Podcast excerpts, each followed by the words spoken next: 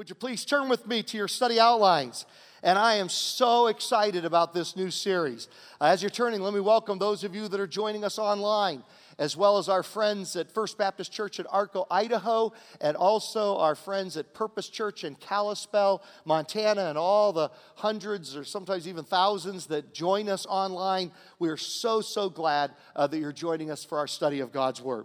And this series I think is going to be one of the most helpful that we're going to do in a long time. It certainly is going to apply to a bigger part of our lives than any other series that I can ever remember us doing.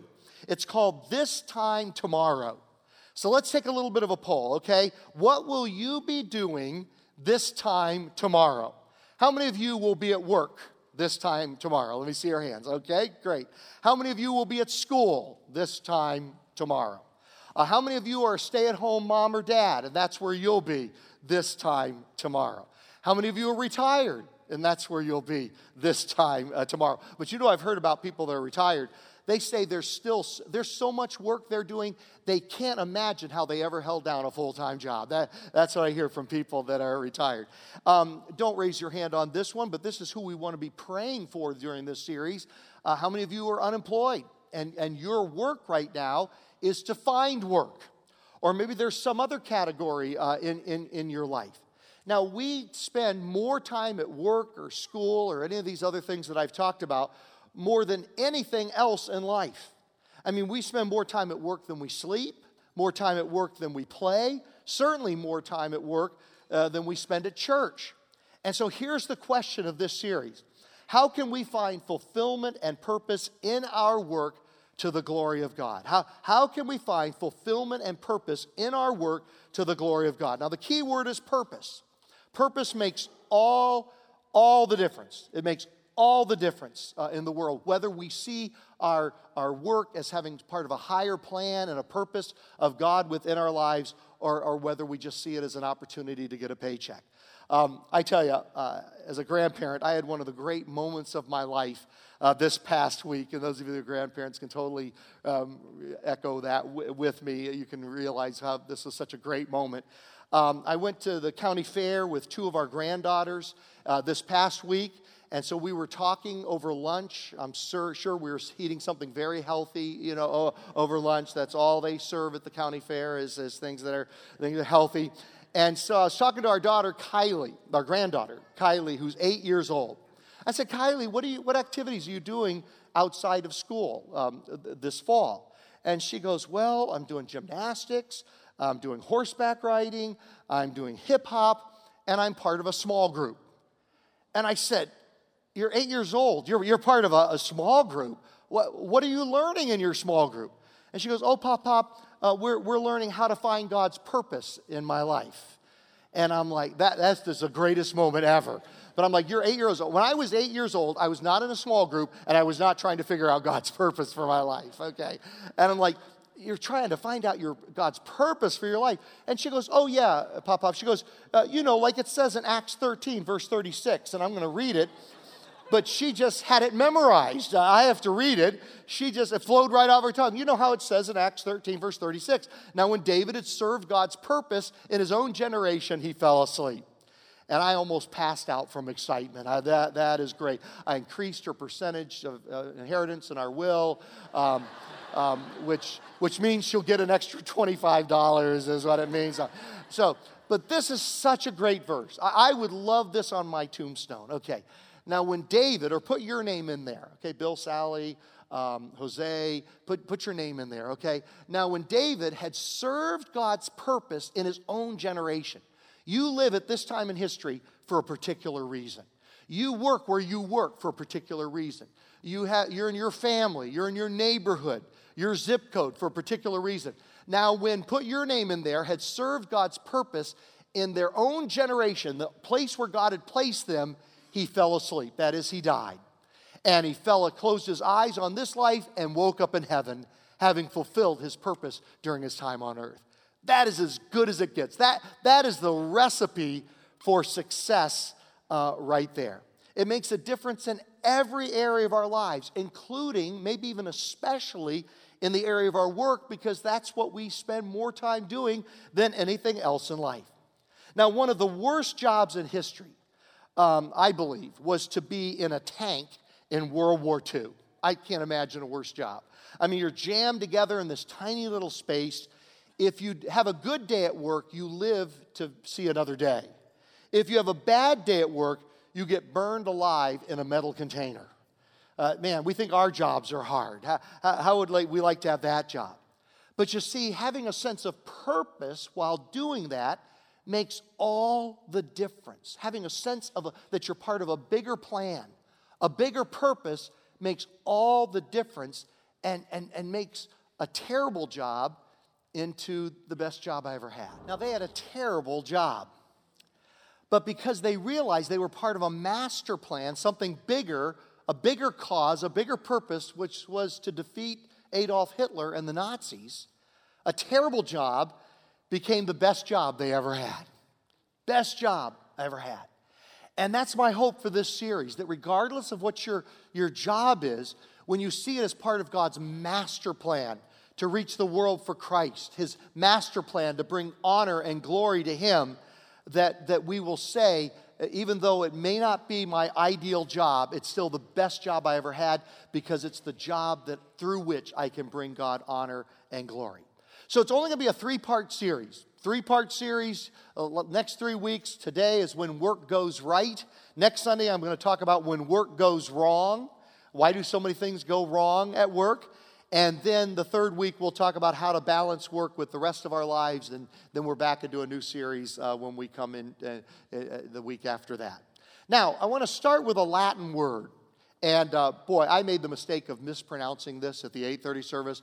I was surrounded by Latin teachers in the lobby. I, I mean, I'm, I'm just glad they didn't drag me out in the parking lot and beat me to death. I'm, I'm really glad. So, because I know who to call if I need a Greek or Hebrew pronunciation, I call Dr. Carl Tony who's teaching a Bible class right now on the other side of that wall. I know to call Carl. I didn't know who to call for a Latin pronunciation. So, anyway, they all jumped me, and they say the V sounds like a W in, in Latin, so it's vocare, vocare, some, something like that. Okay, just you fill in the blanks. Of my, I called it vocare or something like that. And they're like, what? Yeah, yeah. So, vocare. And it's Latin for to call. Okay, it means to be called. It's the root of our word vocation, and it means the integration of our faith and of our work. Uh, Tim Keller writes Martin Luther and John Calvin argued that all work, even so called secular work, was as much a calling from God as the ministry of a monk or of a priest. Now, that was radical in the Middle Ages. Everybody thought if you were really passionate about God, you became a monk in a monastery or you became a priest. But, but Martin Luther and the Protestant Reformation came along and said, no, no, no.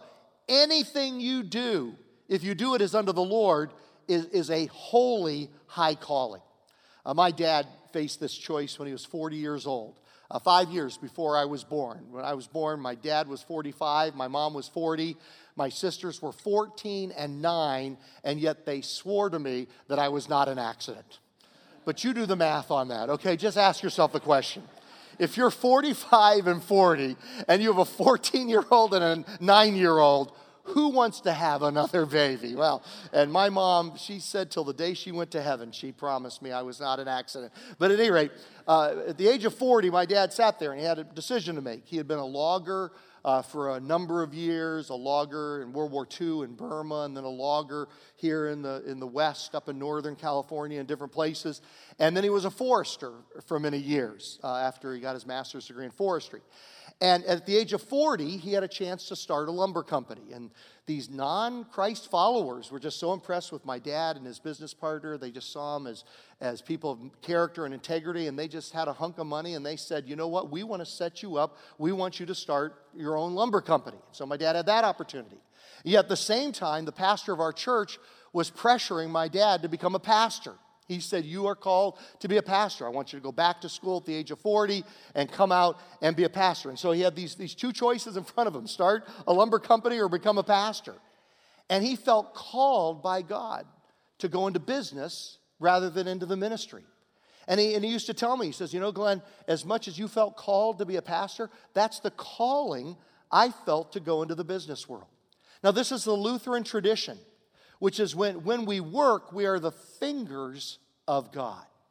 Uh, last week, I talked about the Fuller School of Psychology being here across the street and how excited we are and the benefit of that.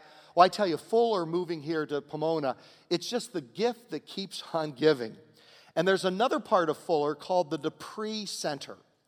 And it's named after Max De Pree, who is the former CEO of the Herman Miller Company, which is considered one of the most effective country, companies in all of American history. And he was a member of the Fortune magazine's National Business Hall of Fame. And he was known for being an on fire Christian that just tried to run his company like Jesus would run a company. And he was just passionate about figuring out how can I integrate my faith and my work? How can, in this position God has, has planted me in, how can I live Jesus in that position?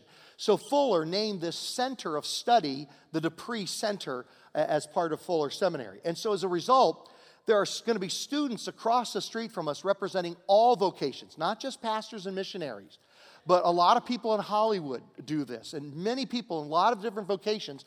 What they do is they come to Fuller to get a, a, a biblical understanding of how God can use their vocation, their high calling, in order to glorify God. And we're going to have a lot of those students right across the street from us, and it's going to be accessible to us as a church family, the resources there uh, as well. Now, I, I put down there eight approaches that people have taken to how you can serve God at work. And what I would encourage you to do is either right now rank them in the order that they apply to your job, or you going to, to school, or you in retirement, or you as a stay at home mom or dad. I want you to rank them in order uh, maybe even add a couple that I didn't put down there. Add a couple that apply uh, to your job, but rank them uh, either right now or do it later on. Uh, let me give you eight as examples. Uh, one approach is the way to serve God at work is to further justice in the world. And this certainly ap- applies to those of you in law enforcement or those of you in social work. Uh, it cer- certainly applies to you. You're seeking to honor God by furthering justice. And so, police officers and, and social workers, man, and, and then many others, that's what you're called to do. Here's another one the way to serve God at work is to be personally honest and share Jesus with your coworkers. Now, this is very important, this personally honest part. If you don't have a good reputation at work, do us a favor, don't share about Jesus at work. Okay, your pastor's telling you, don't talk about Jesus, okay? If we're known for not working very hard or cutting corners or not being honest and not being people of character and integrity. But this is really what oikos is all about, our favorite Greek word uh, here at, at, Purpose Church. Uh, the Greek word for household, the 8 to 15, in your sphere of influence, including those at work.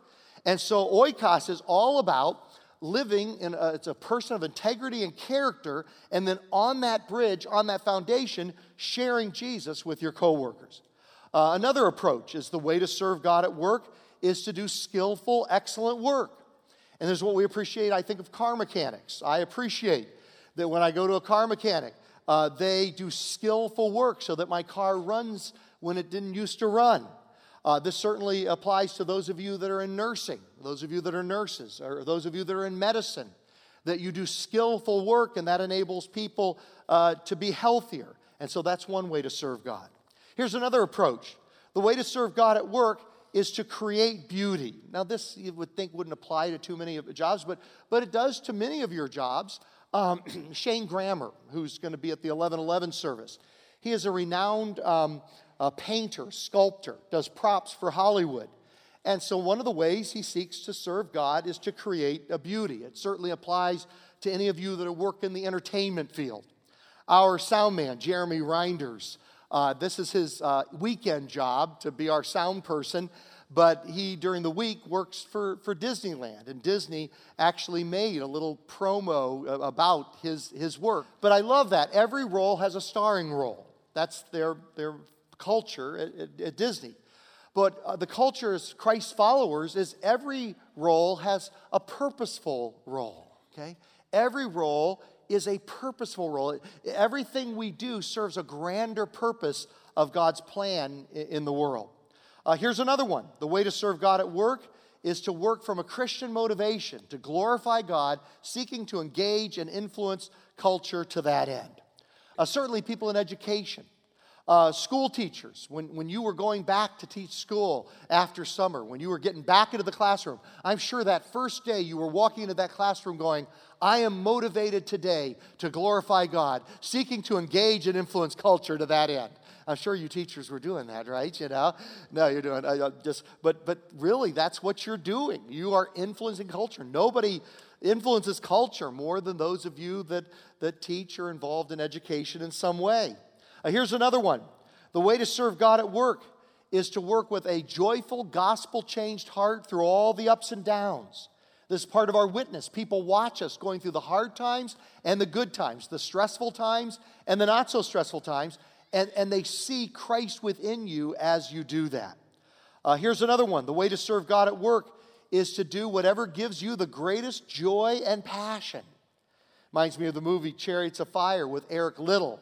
And even I realize I've shown that too much, and so we're not going to look at it right now, okay? even I picked up. You, you guys have that memorized now. You could lip sing the whole thing. Remember what he says? When I run, I feel his pleasure, okay? When I run, I feel his pleasure. And so for you, when, when you nail a nail, you feel his pleasure. When you cut a board, you feel his pleasure. When you take care of a patient, you, you feel his pleasure. Um, whatever it is that you do in work, when you make a sales transaction, you feel his pleasure. Uh, you accountants, when you balance a ledger, you feel his pleasure. When you work with numbers, you feel his pleasure. And so do the thing that gives you joy and passion because God is, is, enjoys that work through you and he's glorified. And then the eighth one is the way to serve God at work is to make as much money as you can so that you can be as generous as you can. This is my favorite one for each of you. Okay, I just want you to know. This is like a pastor's uh, favorite one. This is my personal favorite. But seriously, John Wesley, who started the Methodist Church, um, he, he did what was called, he stated this quote, which was what we call the Protestant work ethic. Work as hard as you can so you can make all you can, save all you can, so you can give away all that you can. And that's called the Protestant work ethic. Make all you can, save all you can, give away all that you can. And historians have demonstrated that the Protestant work ethic, when Christ has come, is preached in a certain country, and people begin to follow Christ and follow that Protestant work ethic, it transforms nations. Everybody rises in their prosperity when people have the attitude make all you can, save all you can, and give away all that you can for individual people. Sociologists tell us this is what's called the upward mobility of people coming to Christ. The sociologists talk about when a person comes to Christ and begins to begin to work the way they can to glorify God and then save what they can and then be generous to other people, that person begins to rise socioeconomically uh, because of that particular approach to life. 1 Corinthians 15, verse 58. Paul says, Therefore, my dear brothers and sisters, stand firm let nothing move you. Always give yourselves fully to the work of the Lord. Now, the work of the Lord I'm maintaining in this series is not just teaching Sunday school, that's important. Not just serving as a parking lot greeter, that's important. Not just being, uh, you know, an usher, that's important. Not just rocking babies in the nursery, that's important. But the work of the Lord includes what you do this time tomorrow as well as what you are doing today. And so this series is going to try to answer three questions. Uh, number one, why do you want to work? Why is there something within you that likes to work? But on the other hand, that's what we're going to talk about next Sunday. Why is work so hard? You know, why, why is it so annoying sometimes? Why are the people at work so annoying sometimes? And then number three, how can we overcome the difficulties and find satisfaction in our work through the gospel? And so the Bible gives us a radical design for work. And and we don't realize, sometimes we're so familiar with the Bible, we don't realize how radical it is or was in the context of when it was written. We just take for granted so many of the ways we look at life because of the scripture's influence within our culture. For example, in ancient cultures, almost always work was seen as demeaning. Nobody thought work was a good or honorable thing. As a matter of fact, the ancient Greeks in their culture their goal was unemployment. And I don't mean just retirement, okay, not being able to work after years of working. No, no. their, their goal, they said the perfect life would be one in which you never lifted a finger your whole life to work but you just sat around thinking deep thoughts all the time. That, that would be the perfect life. And work was seen as demeaning just for people that just had to do it. And you come in contrast to that is God's word, which from the very beginning honors work. It even goes so far as to say that God likes to work. And because we're made in his image, that's why we like to work. Uh, Genesis 2, verses 1 through 3. Thus the heavens and the earth were completed in all their vast array. By the seventh day, God had finished the work he had been doing. So on the seventh day, he rested from all his work. Verse 3. Then God blessed the seventh day and made it holy, because on it he rested from all the work of creating that he had done. And then skipping down to verse 15. The Lord God took the man and put him in the Garden of Eden to work it and to take care of it. And so it is in our DNA to want to work. I'll quickly add something so that you're not disappointed. I believe we're going to work in heaven. Now, it's without the hassle, without the irritating boss, without the annoying coworker, uh, without the downside. What's the downside to your work? Can you imagine if you eliminated all that, or if the only part of your work you did was the part that you enjoyed and that you were passionate about? Our, in our high school ministry, Pastor Eric is doing a seven part series on heaven to high schoolers, seven part series on heaven. And I'm sure one of the things he'll include is that think of the work you enjoy the most. What's the thing you enjoy? Or maybe think of your hobby as a job. How many of you would like your hobby as a job? And that's what's going to be for eternity. I, I know this sounds crazy and you're going to think I'm joking. I'm actually completely serious. My dream of heaven is that it's a giant episode of Star Trek. That's, that's what I envision heaven to be, where you just spend all of eternity exploring the universe. And when you get to unknown planets, you build something, you build a civilization, you build something there, and then you move on to the next planet. Uh, just Captain Kirk for eternity. That's, that's what my dream is. Now, the Hebrew word here, the continents are MLKH, which is uh, it's the Hebrew word for ordinary human work, and it's pronounced malaka. Uh, Genesis 1, verse 31. God saw all that he had made, sat back after a six day, after a period of time with six days of work, and he sits back and he says, It's very good. He looks back at his work and he said, That was good. He looked on his work with satisfaction. And he didn't just work and then stop. He continues to work. Psalm 104 verses 10 through 15. He makes springs pour water into the ravines. Uh, verse 11, it says, They give water to all the beasts of the field. Uh, verse 12, the birds of the sky nest by the waters, they sing among the branches. Verse 13, He, God, waters the mountains from his upper chambers. The land is satisfied by the fruit of his work. He makes grass grow in verse 14. Let's go to verse 15. Verse 15 wine that gladdens human hearts, oil to make their faces shine, and bread that sustains their heart. So God not only worked, but he continues to work. It says in Psalm 127, verse 1 Unless the Lord builds the house, the builders build in vain. He is continuing his work through us. Uh, ben Witherington um, writes It is perhaps clear that God's good plan always included human beings working, or more specifically, living in the constant cycle of work and of rest. Jesus said in John 5, verse 17, My Father is always at his work to this very day, and I too am working. Uh, Tim Keller uh, writes, Work is one of the ways we make ourselves useful to others rather than just living a life for ourselves. Also, work is one of the ways we discover who we are because it is through work that we come to understand our distinct abilities and gifts, a major component in our identities. Um, the next quote is by Dorothy Sayers. Dorothy Sayers says, What is the Christian understanding of work? It is that work is not primarily a thing one does to live, but the thing one lives to do. It is or should be the full expression of the worker's faculties, the medium in which he offers himself to God. And then my favorite quote is by Martin Luther King Jr. If a man is called to be a street sweeper, he should sweep streets even as Michelangelo painted, or Beethoven composed music, or Shakespeare wrote poetry. He should sweep streets so well that all the hosts of heaven and earth will pause to say, here lived a great street sweeper who did his job, who did his job well. Uh, I want to finish with Exodus 20, verse 19. And, and, and you can read the, the last few points there, and there's scripture that goes with it. So let's kind of use that as homework assignment, okay? Those last few points with the scripture. I think it'll be self explanatory. And then list those eight things as they apply to your work, or maybe add a couple more so you get a top 10 list and rank them in order as to, as to how you see your work as glorifying God. But it's an interesting thing about Exodus 20, verse 9, as one of the Ten Commandments. And we tend to ignore this first part with the se- because of the second part.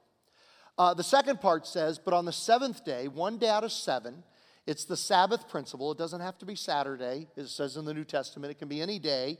But you pick one day out of seven uh, to, to worship God, to study His Word, uh, and to rest. Okay, so you pick it, and it can be different thing. I know for some of you and your work schedules, it has to be a different day. For me, it's Monday uh, uh, rather than Sunday. And for you, if you're in nursing and you have a shift or whatever, you, you name your profession, uh, sometimes uh, you can't be, it can't be on Sunday, so it needs to be on another day. But here's what we forget part of the Ten Commandments is not just, and on the seventh day, rest and honor God. Part of the Ten Commandments is six days you shall labor and do all your work. And so he's commanded us and called us to work in a way that will honor and glorify Jesus and draw people to Jesus and bring glory and fulfill his ultimate purpose within our lives. So when you walk into work or into school or into retirement or when, you, when, you, when you teach your kids at home and uh, uh, or, or, when you take care of your kids at home, stay at home mom or stay at dad. This time tomorrow, think to yourself, I am doing God's work every bit as much as what I did this time yesterday. 11 o'clock tomorrow, you're doing God's work just as much as what you did at 10 or 11 o'clock on Sunday morning.